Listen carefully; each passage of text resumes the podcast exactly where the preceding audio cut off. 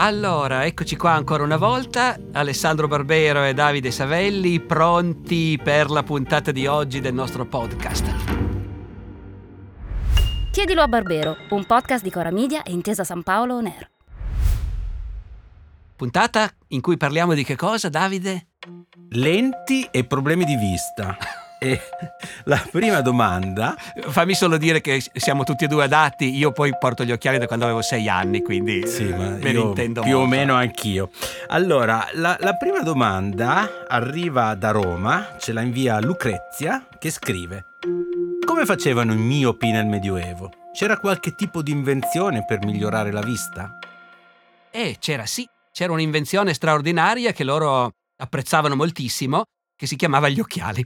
Eh, se la domanda fosse stata come facevano nell'antichità, sarei veramente in difficoltà a rispondere. C'è qualche vaga idea, mi pare, del fatto che si erano accorti che in uno specchio concavo un testo scritto si riflette ingrandito, salvo che lo devi leggere al contrario, naturalmente. Però è possibile che chi era veramente debole di vista ricorresse a questo sistema imparando a leggere alla rovescia per poter rimediare a questo problema.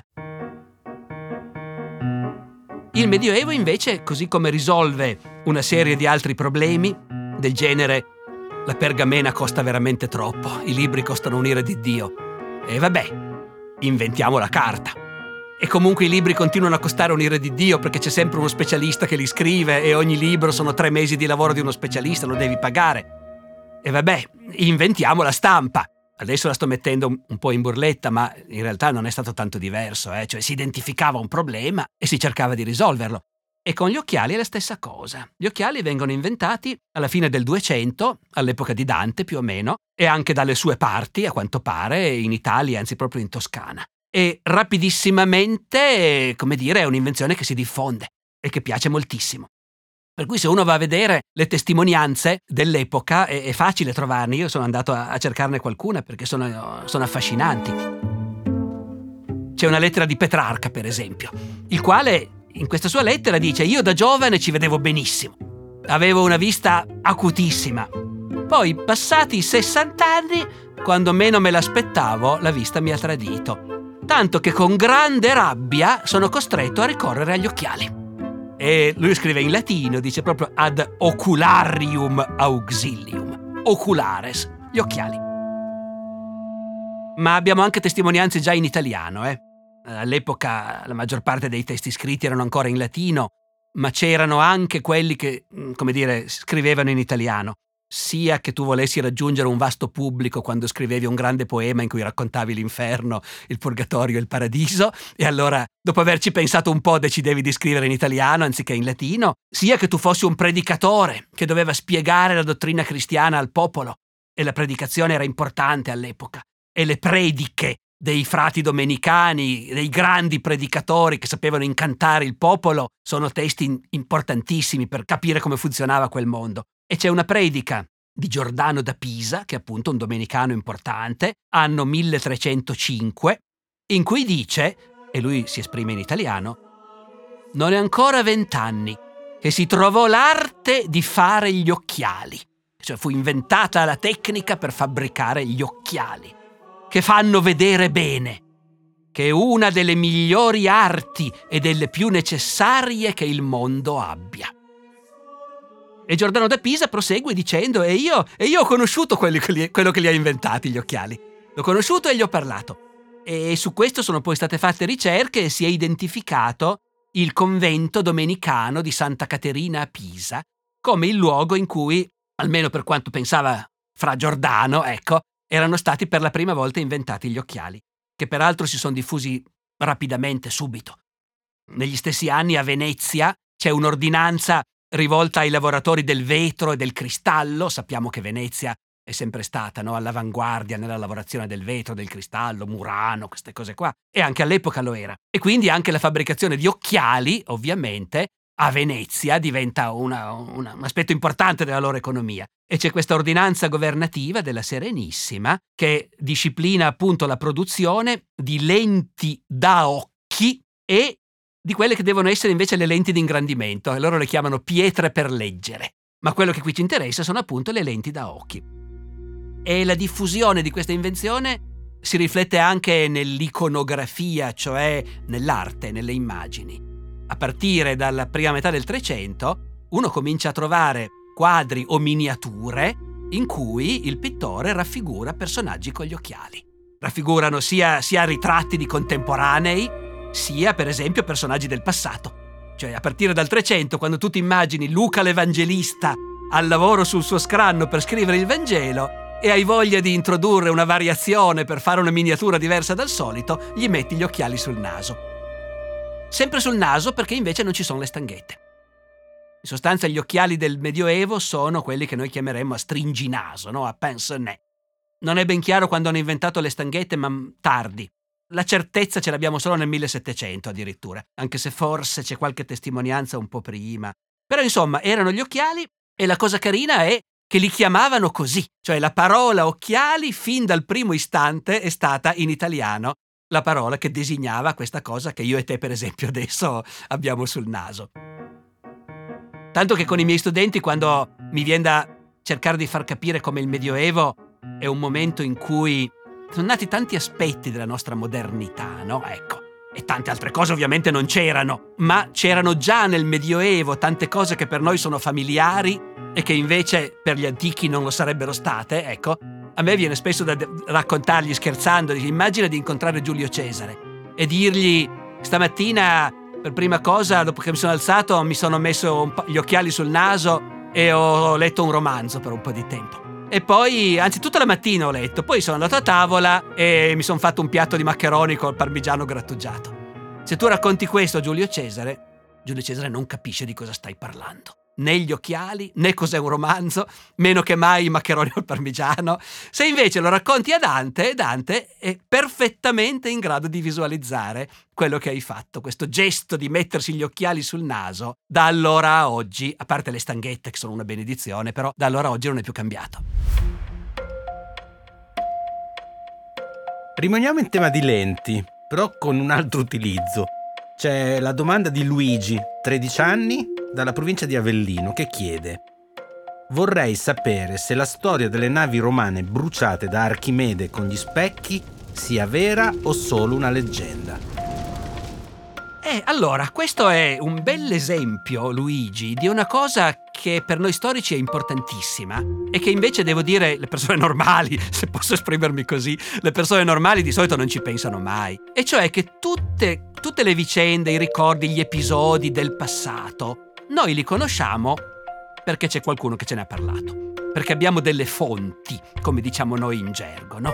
Eh, la storia di Archimede e degli specchi ustori è una storia che in passato qualcuno ci ha raccontato e noi adesso ce la troviamo. Allora, il problema fondamentale... Perché dico questo? Perché il problema fondamentale è quando ce l'hanno raccontato. Ce l'ha raccontato Archimede perché abbiamo dei suoi scritti in cui lui racconta di aver messo in piedi questa cosa? In quel caso non dico che gli dovremmo credere, eh, Luigi, perché la gente dice anche le bugie, naturalmente, specialmente quando parla di sé, delle proprie grandi imprese, però se non altro vorrebbe dire che già quando Archimede era vivo si discuteva di questo e c'era la possibilità che effettivamente questa cosa ci sia successa. Poi noi le memorie di Archimede non ce le abbiamo anche perché nonostante Archimede, alla fine i romani Siracusa l'hanno presa e Archimede è stato ammazzato durante il saccheggio e quindi non ha più potuto raccontarci niente. Chi ci racconta che Archimede ha messo in piedi questi specchi per bruciare le navi romane? Ci sono autori antichi che scrivono poco tempo dopo. Polibio, per esempio. Polibio che racconta appunto le grandi guerre dei romani, le guerre puniche, l'espansione romana, la conquista di Siracusa, se Polibio, che scrive poco tempo dopo, ci racconta questa cosa, beh, allora voglio dire, di nuovo, non è che gli dobbiamo credere per forza, ma rientra fra le possibilità concrete che davvero ci sia stata questa invenzione. Qualcuno l'ha vista e l'ha raccontato a Polibio. Polibio non parla assolutamente di questa cosa. E uno già rimane un po' in sospeso perché diciamo che se davvero a Siracusa avessero messo in piedi questa baracca eh, perché sapete, sono stati fatti poi esperimenti, eh, per riuscire a concentrare davvero i raggi solari in modo da incendiare il legno a grande distanza, bisogna costruire una struttura con decine di enormi specchi, insomma è una cosa complicatissima. Se fosse successo, sembra un po' strano che a Polibio non l'abbia raccontato nessuno. E dopo Polibio vengono altri storici antichi, Livio, Plutarco. Per carità, passa sempre più tempo, però, però nessuno di loro sa niente di questa storia. I primi storici, i primi autori, storici o scienziati del mondo antico che parlano di questo, sono vissuti parecchi secoli dopo. E buttano lì la notizia, senza dettagli. Poi ancora altri secoli dopo, gli storici bizantini, mille anni dopo, provano a immaginare e, e, ce lo raccontano come se fosse vero, eh? Allora gli specchi erano tanti, erano messi così. Allora, di fronte a una situazione di questo tipo, uno deve sempre dire non si può escludere niente, ma attenzione, perché essere davvero sicuri che questa cosa sia successa sarebbe uno sbaglio. Però, però è anche chiaro che noi, come dire, la nostra visione della storia non è fatta soltanto delle cose che sappiamo di sicuro che sono successe. La nostra visione della storia è fatta anche di miti, di leggende, di racconti che quando poi vai a vedere non è andata proprio così, ma non importa, perché il fatto stesso che lo abbiamo raccontato e ci abbiamo creduto per un sacco di tempo, invece è una cosa importante. Tanto per dire, all'inizio del Novecento, nel 1914, è stato fatto un colossale film storico che raccontava proprio le guerre tra romani e cartaginesi, che si intitolava Cabiria. E tu Luigi ovviamente non l'hai visto, eh, ma eh, vale la pena di vederlo se capita, eh, perché ci dà l'idea di come quando il cinema era appena nato, subito c'è stata l'idea di usarlo per ricostruire questo passato antichissimo, con i suoi riti feroci, con i suoi costumi, i suoi palazzi. E in questo colossal, come si diceva appunto una volta, Cabiria, e lì viene rappresentato effettivamente Archimede, che all'assedio di Siracusa inventa gli specchi ustori. E questo ha contribuito molto per rafforzare nell'immaginario collettivo questa idea. Ma devo dire che anche prima, anche prima, è uno dei miti dell'antichità classica che hanno avuto più forza, che hanno sedotto di più la gente. Ecco, forse perché noi in Occidente siamo sempre stati affascinati molto comunque dalle invenzioni concrete dalle invenzioni per cui un genio ha un'idea e poi la trasforma in qualcosa di concreto, in un oggetto che fa delle cose, no? Ecco. E quindi, per esempio, il mito di Archimede che brucia le navi dei romani con i suoi specchi, al tempo della rivoluzione francese, alla fine del Settecento, c'è qualcuno che ha proposto seriamente di farlo. Alla fine del Settecento l'antichità classica era di gran moda.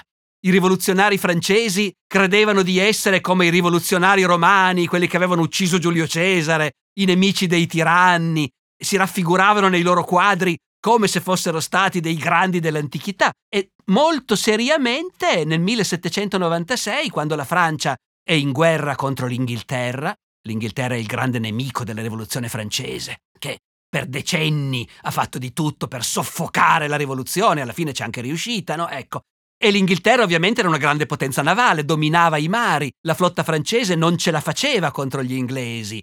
Ebbene, seriamente nel governo francese a quel punto è arrivato uno che ha detto ma eh, basta leggere i libri degli antichi, ce l'abbiamo il trucco per sconfiggere gli inglesi. Prendiamo l'idea di Archimede, costruiamo gli specchi ustori e bruciamo la marina britannica al largo. E ne hanno discusso seriamente. Poi credo con una certa saggezza, mm, hanno preferito lasciar perdere a quel punto.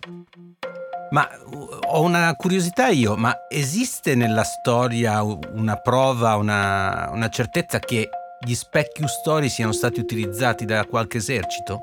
Ah no, perché sto- l'unico, l'unico, di cui seriamente appunto la storia ha tramandato questa cosa è, come dire, no, no, è Archimede.